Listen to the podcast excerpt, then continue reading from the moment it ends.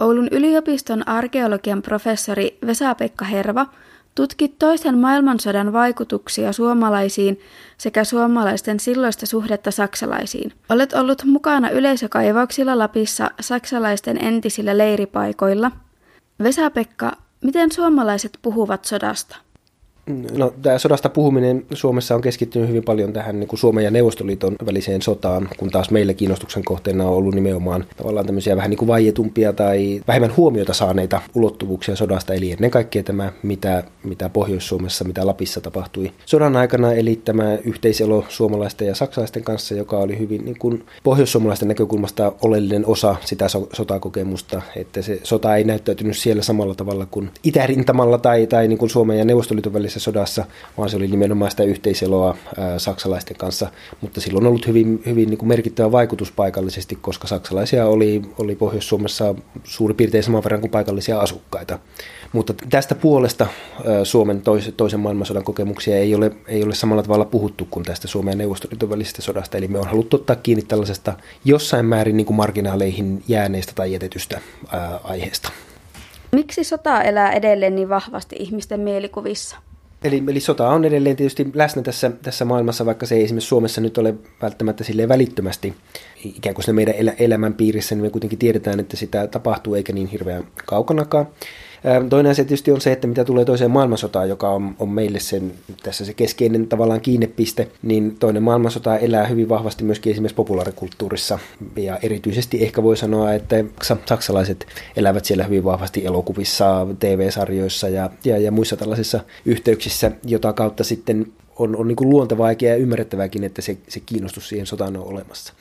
No jos ajatellaan sitten konkreettisemmin taas tätä meidän, meidän tutkimusta ja meidän niin kuin tutkimusaluetta, eli, eli Pohjois-Suomea ja, ja Lappia, niin se, että yksi tärkeä asia, minkä takia sota edelleen elää ihmisten mielessä, on se, että niitä sotaan liittyviä kokemuksia ei ole sillä tavalla kunnolla käsitelty eikä niistä ole otettu kiinni. Eli juuri se, että, että vaikkapa tätä suomalaisten ja saksalaisten suhdetta Lapissa on, on tavallaan marginalisoitu, sitä ei ole niin, niin puhuttu, niin se tarkoittaa myöskin sitä, että, se, että sitä ei ole prosessoitu, eli se, ne sotakokemukset on jääneet jollain tavalla ikään kuin kummittelemaan ihmisten, ihmisten mieleen. Ja tämä on, näyttäisi olevan yksi tärkeä syy siihen, minkä takia se sota on, on edelleen läsnä. Yksi tavallaan niin kuin, niin kuin ilmentymä tästä, että se sota on jäänyt käsittelemättä, on se, että, me, että kun me sitten olemme haastelleet ihmisiä ja, ja keskustelleet heidän kanssaan näistä, näistä sotaan liittyvistä, liittyvistä asioista, niin ihmiset on jollain tavalla yleisesti ottaen ehkä helpottuneita siitä, että näistä voi, voi puhua näistä sotaan liittyvistä, liittyvistä asioista, sitä mitä on tapahtunut sodan aikana, mutta myöskin, myöskin sodan jälkeen, millä tavalla saksalaisten tai esimerkiksi jälkeen jääneet esineet ja asiat siellä pohjoisessa, millä tavalla ne on olleet läsnä siinä, siinä ihmisten elinpiirissä, koska sitähän ne on ollut, vaikka niistä ei olisi, olisi kauheasti silloin, silloin puhuttukaan. Eli tämmöinen niin kuin tietynlainen, voi sanoa, että helpotus on, on ihmisillä siitä, että niistä pääsee puhumaan, ne otetaan vakavasti.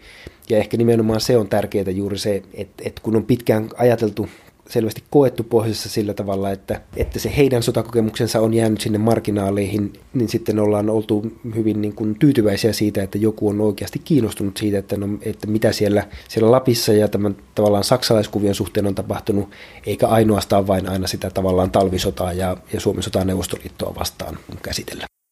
Miksi sitten vaietaan siitä aiheesta, että kun suomalaiset ja saksalaiset on edelleen siellä yhdessä ja tavallaan yhdessä taistelen Neuvostoliittoa vastaan? No, tämähän, tämä varmaan liittyy siihen, että, että suomalaisten ja saksalaisten suhde oli aina hyvin niin kuin ongelmallinen.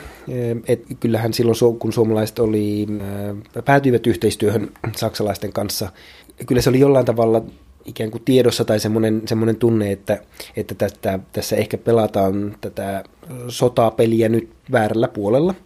Eli, eli Suomelle, Suomen kannalta oli se tämä niin kuin liittolaisuus, vaikka se oli vähän tämmöinen niin kuin epämuodollinenkin liittolaisuus, niin tuota, oli, oli hankala asia.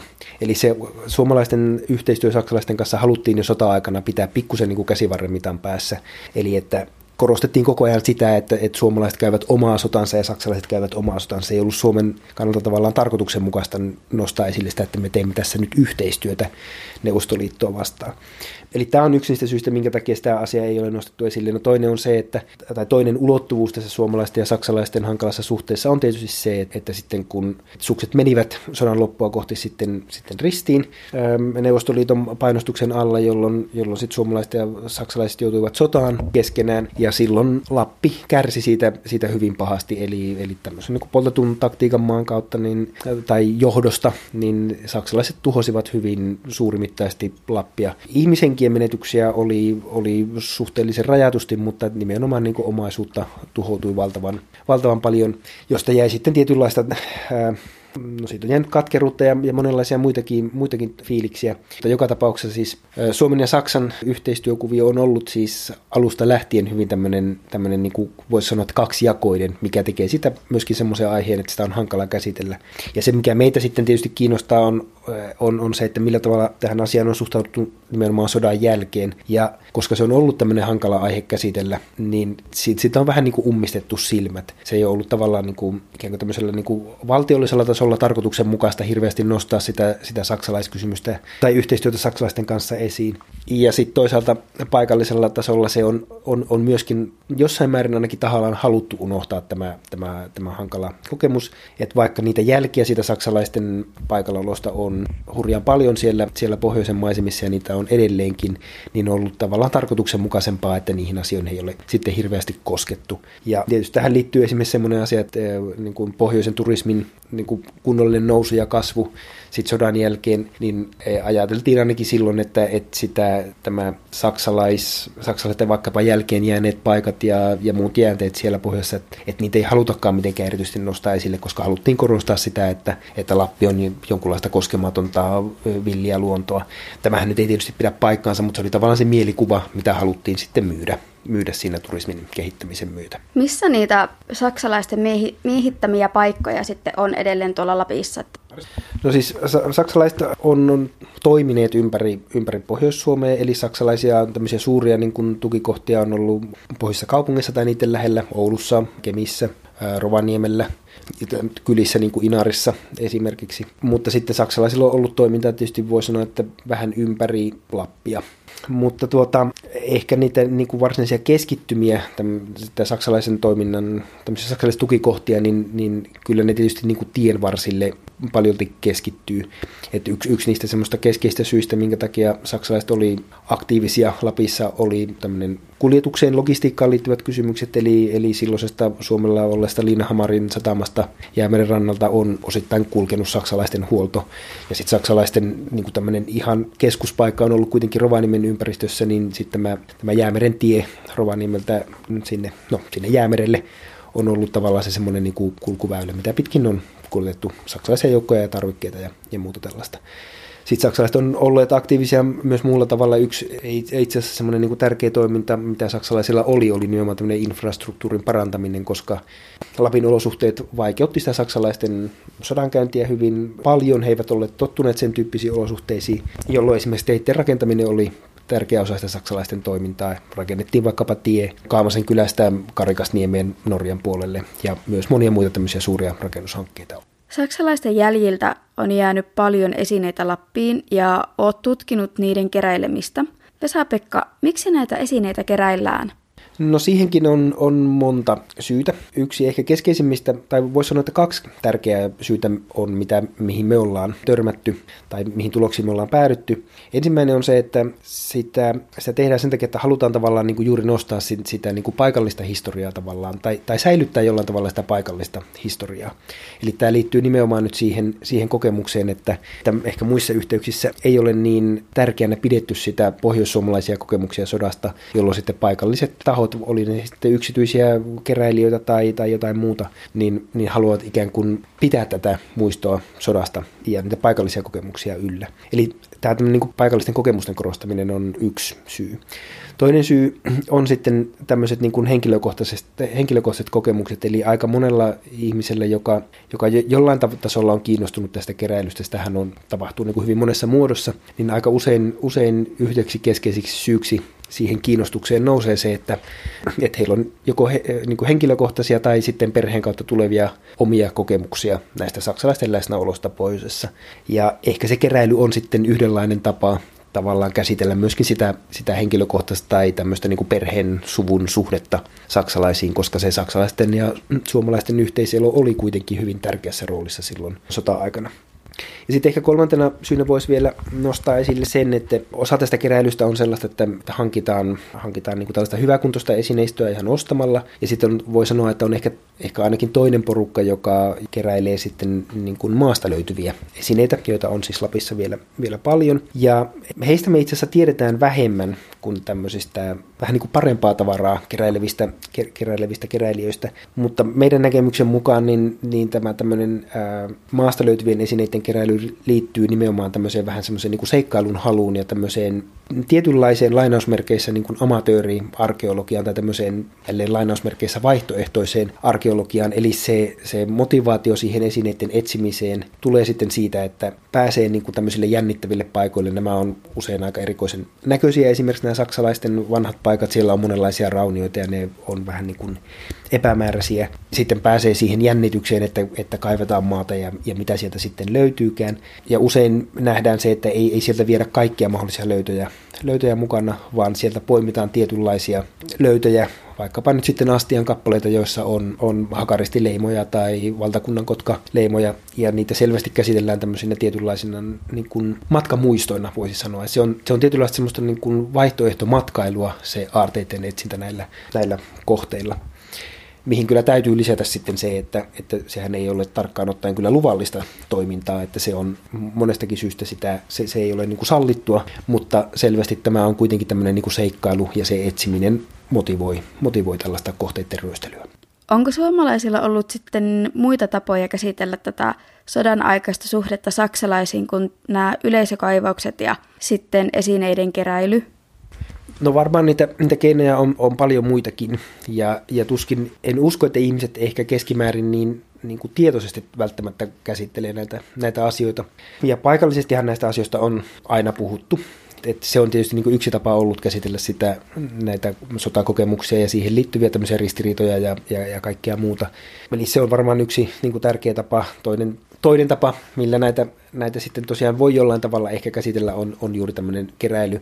Miten se täsmälleen ottaen toimii, niin se, se nyt vaatisi vielä, vielä paljonkin tutkimusta, mutta se tapa, millä ihmiset puhuu siitä keräilystä ja, ja mikä siihen motivoi, niin se antaa kuitenkin jollain tavalla ymmärtää sen, että, että se on yksi keino, keino jotenkin ottaa hallintaa ja tavallaan käsitellä tämmöisiä, tämmöisiä hankaliakin, hankaliakin asioita. Ja sitten niin kuin mainitsit, niin nämä kaivaukset on, on tietysti yksi, yksi sellainen tapa siinä tavallaan luodaan sellainen tilanne, jossa, jossa ihmisille on niin kuin luontevaa kertoa sitä omasta suhteestaan saksalaisiin, puhua näistä, näistä asioista, ja myöskin sellaisille ihmisille, jotka eivät ehkä osallistu niihin, niihin kaivauksiin, vaan tulevat käymään siellä, niin se on, on tavallaan helppo tilanne, tilanne ruveta puhumaan sitten, sitten näistä asioista. Eli niiden kaivausten ideana, näiden niin kuin yleisökaivausten ideana ei olekaan pelkästään se, että että me löydetään tutkimusaineistoa, vaan sen on nimenomaan tarkoitus myös mahdollistaa se, että, että tämmöisiä niin kuin teemoja voidaan nostaa keskusteluun, niin siinä on tavallaan luonteva tilanne päästä puhumaan näistä asioista. Millaisia vaikutuksia sitten sodalla ja saksalaisten kanssa eletyllä yhteiselolla on ollut Pohjois-Suomen mielenmaisemaan? No kyllä tällä saksalaisten kanssa eletyllä yhteiselolla Lapissa ja Pohjois-Suomessa on ollut tietysti hirveän monenlaisia, monenlaisia vaikutuksia äh, ihmisten mielenmaisemaan. Eli se on tällaista ristiriitojen ja tämmöisen niin hankalien aiheiden, aiheiden kimaraa voi sanoa. Pohjois-suomalaisessa mielenmaisemassa saksalaiset esiintyy, voi sanoa, että molemmissa tai tämmöisessä ristiriitaisessa roolissa. Eli toisaalta he, he, heitä muistetaan normaaleina ihmisinä. Esimerkiksi Pohjois-Suomessa saksalaisia ei puhutella natseiksi. Mutta sitten toisaalta tietysti on se, se, ne muistot ja hankalat asiat siitä, miten, miten Lappi esimerkiksi tuhoutui, tuhoutui sitten Lapin, Lapin sodassa. Ja jollain tavalla juuri siihen liittyen, että, että kun näitä muistoja ei tavallaan ole kau, niin kuin kauheasti käsitelty ja ne on jäänyt vähän tänne, tänne marginaaleihin, niin yhtenä ehkä semmoisena jännittävänä ilmiönä on se, että, että jollain tavalla nämä saksalaisiin liittyvät kohteet, eli nämä saksalais, vanhojen saksalaispaikkojen rauniot, niin ne kyllä niin kuin kirjaimellisesti ja, ja, ja metaforisesti kummittelee edelleen siinä pohjoissuomalaisessa mielenmaisemassa. Eli meillä on aika paljon semmoisia kertomuksia ja tarinoita siitä, että et, niin kuin tämmöisistä kummittelevista saksalaispaikoista, ennen kaikkea näistä vankileireistä, joita saksalaisilla oli, oli neuvostovangeille. Ja tähän liittyen on, on myöskin kiinnostavaa sitten se, että, että me olemme, olemme sitten näissä omissa kenttätutkimuksissamme näillä, näillä kohteilla niin muutamissa paikoissa törmänneet sen tyyppisiin kuin materiaalisiin jäänteisiin, jotka tuntuisi viittaavan jonkunlaisiin tämmöisiin niin kuin sodan aikana harjoitettuun kansantaikuuteen. Vaikka näiden löytöjen tulkitseminen on jossain, jollain tavalla vaikeaa, niin ihan uskottavasti voitaisiin väittää niin, että, että ainakin osa näistä löydöistä liittyy nimenomaan nyt näihin, näihin mielenmaisemassa kummitteleviin saksalaispaikkoihin. Eli, eli jollain tavalla on ollut sellainen kokemus paikallisella tasolla, että nämä esimerkiksi vankileirit on on pahoja paikkoja ja, ja muistetaan ja jollain tavalla tiedetään niitä, niitä semmoisia niin raakuuksia ja muita asioita, joita siellä vankileireissä ja, ja näille neuvostovangeille on tapahtunut, niin ne on jääneet sillä tavalla monella tasolla ikään kuin kummittelemaan sinne mielenmaisemaan ja sitä on sitten pyritty juuri tämmöisten kansataikuuden keinoin, keinoin tavallaan lepyttelemään näitä, näitä kummittelevia paikkoja. Ja tämä on semmoista perinnettä, joka on, on edelleen olemassa olevaa, eli tämä ei rajoitu mitenkään vain vaikkapa sodan jälkeisiin vuosiin, vaan yhä edelleen on, on ihmisille sellaisia kokemuksia, että, että näissä, näissä paikoissa tulee jonkinlaisia huonoja, huonoja fiiliksiä. Eli jälleen kerran ne on omalla tavallaan ikään kuin kirjaimellisesti ja metaforisesti kummittelevia paikkoja. Minkälaisia ne löydökset siis on ollut? Ähm, neitä on useammanlaisia. Siis ehkä se kaikkein, kaikkein selvimmin tämmöisen kansantaikuuteen viittava, viittava löytö on pinnallisesti hyvin mitään sanomaton. Se on kaksi tuota eläimen luuta, eläimen luun päätä, jotka on kytketty toisiinsa ja niiden sisälle on työnnetty sitten esimerkiksi rautalankaa ja, ja tuota, luoti ja muuta tämmöistä niin kuin pientä tavaraa. Ja tämä taas muistuttaa hyvin paljon esimerkiksi yhtä Oulusta ihan toisenlaisesta yhteydestä tehtyä löytöä, eli, eli Taavetti hirttopuun luona, tämmöisen muistomerkin luona tehtiin kaivauksia muutama vuosi sitten ja sen, sen muistomerkin eh, jalustasta löytyi vähän vastaavanlainen löytö. Ja taas tähän Taavitti Lukkariseen, joka siis hirtettiin 1900-luvun alussa ää, rikollisena, niin, niin häneen liittyy hyvin vahvasti Oulussa tämmöinen kummitteluperinne. Ja oli, oli aika yllättävääkin ehkä tavata samantyyppinen löytö sitten myöskin yhdeltä inarilaiselta vankileiriltä. Ja juuri se löytöjen samankaltaisuus ja sitten toisaalta tämä vahva kummitteluperinne, joka näihin saksalaisiin vankileireihin liittyy, niin se on ehkä yksi sellainen mahdollinen tapa kytkeä nämä kaksi löytöä toisiinsa. Eli voisi, voisi ajatella, että, että myös täältä vankileiriltä tehty löytö viittaa tavallaan sen paikan niin kuin rauhoitteluun tämmöisen yliluonnollisin keinoin. Mitä se sitten tarkoittaa, kun kaksi luuta yhdistetään rautalangalla ja sitten sinne laitetaan sisälle tavaraa? Se voidaan ehkä parhaiten tulla tämmöiseksi tietynlaiseksi, tietynlaiseksi tavallaan niin kuin sitomiseksi. Eli me tiedetään kansanperinteestä se, että rauta liittyy hyvin vahvasti tavallaan tämmöisiin niin kuin yliluonnollisiin asioihin, ja rautaa voi käyttää vaikka tämmöisenä niin kuin suojelevana ää, materiaalina. Ja sitten se ajatus siitä, että esimerkiksi niin kuin rautalanka se vaikka vedetään solmuun, sitten työnnetään näitä luita kiinni toisiinsa, niin siinä tulee tavallaan tämmöisen, niin kuin, se, se kaikki heijastelee tämmöistä niin kuin tietynlaista sitomisen ideaa. Ja, ja siinä ehkä ajatuksena on se, että, että se pyritään nämä rauhattomat henget, joita ajatellaan tai koetaan olevan siellä paikoilla, niin ne pyritään ikään kuin sitomaan siihen, siihen paikkaan tämmöisen niin taianomaisen tavallaan sitomisen kautta. Ja tämä tämmöinen niin kuin sitomisen liittäminen tämmöiseen taikuuteen ja jonkunlaisen yliluonnollisten olentojen kanssa toimimiseen, niin se on, se on ihan tämmöinen niin kuin motiivi, joka tunnetaan kyllä muistakin yhteyksistä. Se nimenomaan sitä kansanperinnettä. Kyllä, se, se on nimenomaan tätä kansanperinnettä. Se on, on semmoista kansanperinnettä, jossa, jossa nähdään selviä yhteyksiä vaikkapa siihen kansanperinteeseen, mitä on, on vaikkapa 1800-luvulla tallennettu. Mutta toki niin kuin kansanperinteeseen ja tämmöiseen niin kuin kansantaikuuteen liittyy ihan oleellisesti se, että se on aika improvisoitua toimintaa. Siinä ei ole, ole samanlaisia semmoisia sääntöjä, että kaikki taikakeinot ja siihen käytetyt vaikkapa tämmöiset esineet olisivat mitenkään niin kuin yksi yhteen aina, aina tietyssä tavallaan niin kuin rituaalissa, vaan ne on aika tämmöistä niin kuin improvisoitua toimintaa. Mutta juuri se, että niissä on tämmöisiä tiettyjä piirteitä, jotka me pystytään, pystytään tunnistamaan myös muusta tämmöisestä vähän vanhemmasta kansanperinteestä, niin antaa ymmärtää, että siinä on tietynlainen jatkumo kuitenkin tähän vanhaan, vanhaan kansanperinteeseen. Sitten kerroit vielä niistä vanhoista sotapaikoista, että siellä niin tulee semmoinen huono fiilis tai tunne siitä, että siellä on sattunut jotakin pahaa, niin missä paikoissa sulla on tullut tämmöisiä tuntemuksia? No mulla ei itsellä ole tullut niitä varsinaisesti, mutta, mutta monet ihmiset, joiden kanssa on, on keskusteltu tai on, on haastateltu, niin, niin on tullut, tai he ovat kertoneet, että heillä on, on tämmöisiä tullut. Samoin me on jonkun verran tehty, tehty tämmöistä niin kuin esimerkiksi keskustelu, internetin keskustelupalstojen tutkimusta, jossa on, on puhuttu näistä asioista. Ja vaikka mulla ei siitä nyt suoraan omaa kokemusta olekaan, niin, niin mä pystyn ymmärtämään hyvin, että, että mistä se johtuu. Siinä on, on varmaan useampikin tavallaan niin kuin elementti tai taso. Eli ensimmäinen asia on se, että, että ne huonot fiilikset tulee tavallaan ihan siitä tiedosta, että, että tässä on ollut vankeja, niitä on, on käsitelty huonosti, niin, niin siitä jää tavallaan semmoinen se luo ikään kuin siemenen sille semmoiselle niin kuin pahalle fiilikselle.